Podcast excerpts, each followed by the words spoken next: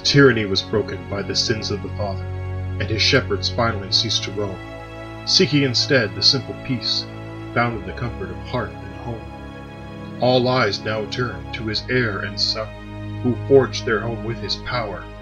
Will he be strong enough to lead them in this, their darkest hour?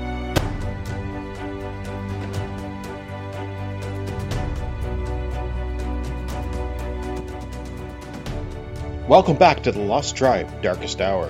As always, I am the author and your humble narrator, Peter Ivy. If you are enjoying this podcast, please follow and subscribe to help me keep bringing the story to you. Thank you for listening, and let's begin.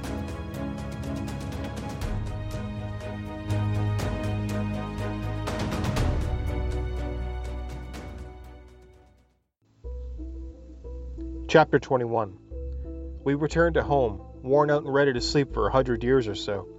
It was quiet in the castle this evening, and it suited all of us just fine. We were too tired to get into a discussion at this point. Any problems on the worlds would have to wait while we recovered. I intended on getting better as quickly as possible, even though it was dangerous to force that process. In theory, I could just continue to run myself ragged, come back and absorb the power I spent from the hearth, and be ready to go again in a short time. The damage to my mind was what I was worried about, though. I pushed it before, and the resulting disorientation had crippled me for days until I healed properly. I knew that I would have to risk it. I simply couldn't afford to be down for so long. My chair by the hearth awaited my company, but before that, I needed to take care of my family. I helped Casey up the stairs into our quarters. We got inside, and Casey poked her head into Flynn's room. She said that he wasn't there, and I started to worry a bit. Flynn! I heard the scrape of boots on the stones and turned to the doorway to see my father standing there. He looked terrible, older than I'd ever seen him. His hat was missing, his shirt was hanging out, and there were heavy bags under his eyes. It had been almost two days since I'd been home, and my father hadn't slept during any of it. Oh, wow. Are you okay, Da? Casey came over to him and guided him to a chair. She kissed him on the cheek. He let out a heavy sigh. I'm glad you're home, you need to talk to your boy, Mickey. Is he okay? Is there something wrong? Casey asked, her eyes narrowing in suspicion. In my heart, I was already prepared for this. I knew there would be problems after the shitty things that Flynn had witnessed in Caledon, and I inwardly cursed the forces arrayed against us for what they were doing to my family. Where is he? I asked him. On the deck upstairs. He's been stewing in his juices for a bit now. Why is he up in the tower? Das scratched at his beard and rubbed his face. Yesterday I found him sitting in your chair by the hearth, he replied, nodding at me. I asked him what he was doing, and he said he was keeping it warm for you. How cute, I said, smiling at the image of Flynn in the big chair. Oh, it was cute, as you say, until I asked him to get up and get ready for bed. And then he looked at me, Mickey, and said, I do not need to sleep, old man. What? Casey had a stunned look on her face. I'm so sorry, Gavin. That didn't trouble me over much, Casey. It was when he turned and I saw the green in his eyes that I grabbed him and hauled him out of there. Oh, hell. They were bright. Bright than either of you. I'll never forget the sight of him. He's calmed down a bit since then, but he hasn't slept either. It was really happening. Flynn's powers were emerging full force. But why now? Flynn hadn't been hurt or had never been in danger. Except that he had. He totally had. The limo. Maybe the power inside him was starting to emerge in direct response to the perception of danger. Maybe it didn't even matter if I stopped it or not. The fact that he knew there was danger had perhaps triggered the change in him. It had to stop. I had to see Flynn now. They will all pay for this. What did you say? I'm going to go talk to Flynn before this gets out of hand. There must be something I can do for him. Casey took my hand as I tried to leave. Just be his dad. It doesn't matter what's happened, he's still your son. I squeezed her hand and left the room. I took the stairs slowly, thinking about how I should handle this. Flynn's accelerated growth was aging his mind, but I wondered a lot about his motions. He still seemed to be acting like a child, with his tantrums and lack of control. Worse still, he was going to be a teen pretty soon, which could be even more disastrous. The simple fact is that in the hands of an adult, these powers we have are dangerous. In the hands of a young man without the maturity to control himself, those powers would be a weapon he could strike out with in the heat of the moment, and with lethal results. I had no idea what the full extent of Flynn's powers would be, but I had a feeling that he was capable of harnessing more energy, maybe even possibly than me. It was a good thing that I had basically bugger all power right now because I hadn't recovered yet. If he figured out how to portal out, I'd have to tackle him before he tried it. The worlds weren't safe right now, and they were the only things and they were only going to get worse. I felt exhausted as I climbed the stairs, feeling my legs become more like lead with each step. As I reached the top, I could smell smoke, and a familiar brand at that. Noel was sitting just inside the doorway, a hand rolled cigarette in one hand, and a book on philosophy from Kaladin in the other. He looked up at me and then looked at me up and down. You look terrible, man, he said, taking a drag off of his smoke. And you're worried about how you were going to do in your interview? Yeah, looks like the bad guys had other ideas about how to keep us all busy. If you're uh, looking for His Highness, he's out on the balcony. Damn it, he knows better than that. He just went out there. He heard you down below and stalked out there. It's just a phase, man. He'll get past it. His tone annoyed me. Flynn was no ordinary child. And you're the big expert now, are you? Noel frowned, and he stuck his book in the pocket of his coat. He dropped the butt of his smoke and ground it out. You think you know everything about me, Mick? Ha! Look, man, the truth is that you found me after I'd lost everything. I appreciate all you've given me, but, but don't think that ever makes up for my people getting caught in your little war. I grabbed his arm. What did you lose?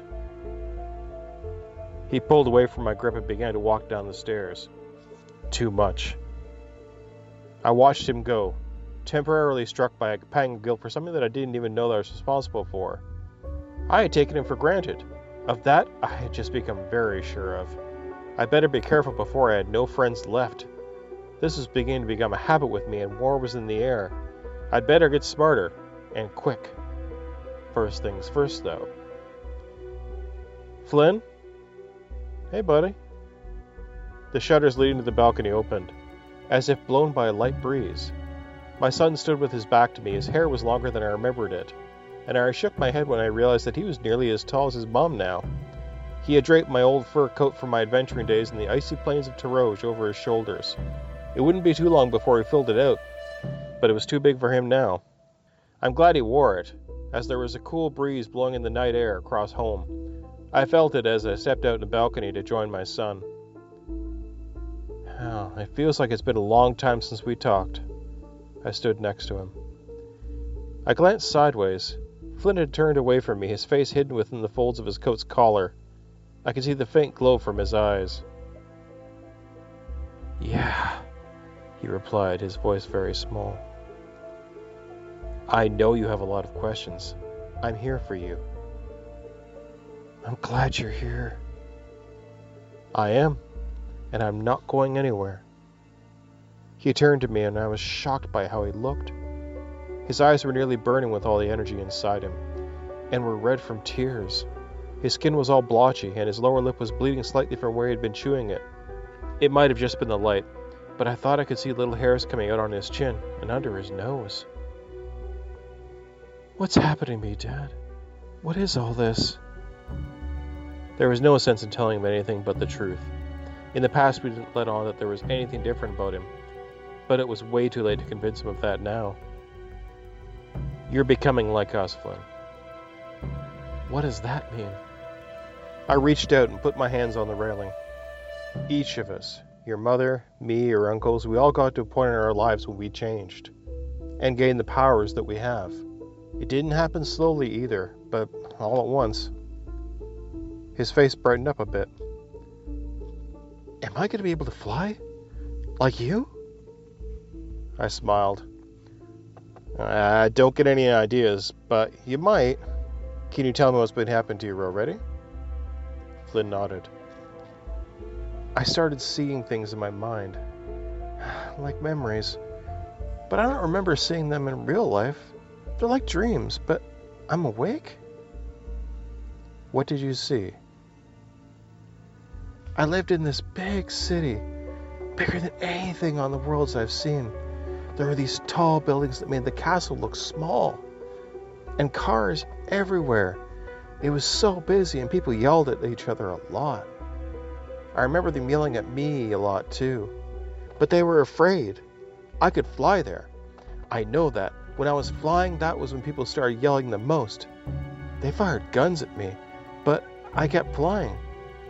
Then it went all bright, and then they weren't there anymore. They all kept going away. I didn't like that. It made me want to come home. To the castle? Yeah. I was playing outside when it first happened, and I wanted to come in right after. Like what happened, it was normal? But I just kept walking around once I was inside, like I was missing something. But I couldn't find it. When did your eyes start glowing like that? After I sit down on your chair. I felt a cold chill go down my back. That was what you were looking for, wasn't it? The chair. I think so. I felt better when I sat down in it. I stopped worrying, and I stopped walking around. Flynn, there are a lot of things going on right now, but I want to promise you something, okay? What's that? I put my arm around his shoulders and leaned in close. It's going to be alright. I'm going to make sure it is, okay? Do you understand? Yeah, I know, Dad. You know how much your mother and I love you, don't you? Yeah, Dad, I know. Then I want you to promise me something, too.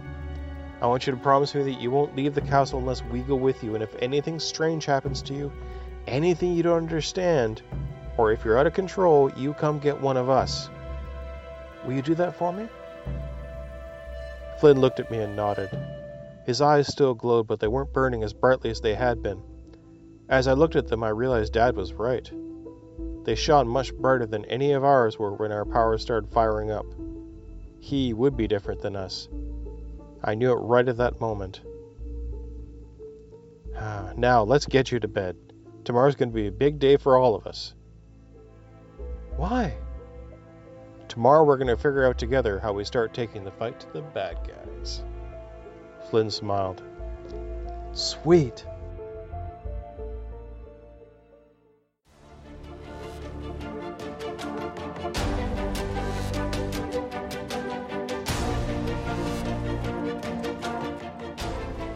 Thank you for listening and supporting this podcast.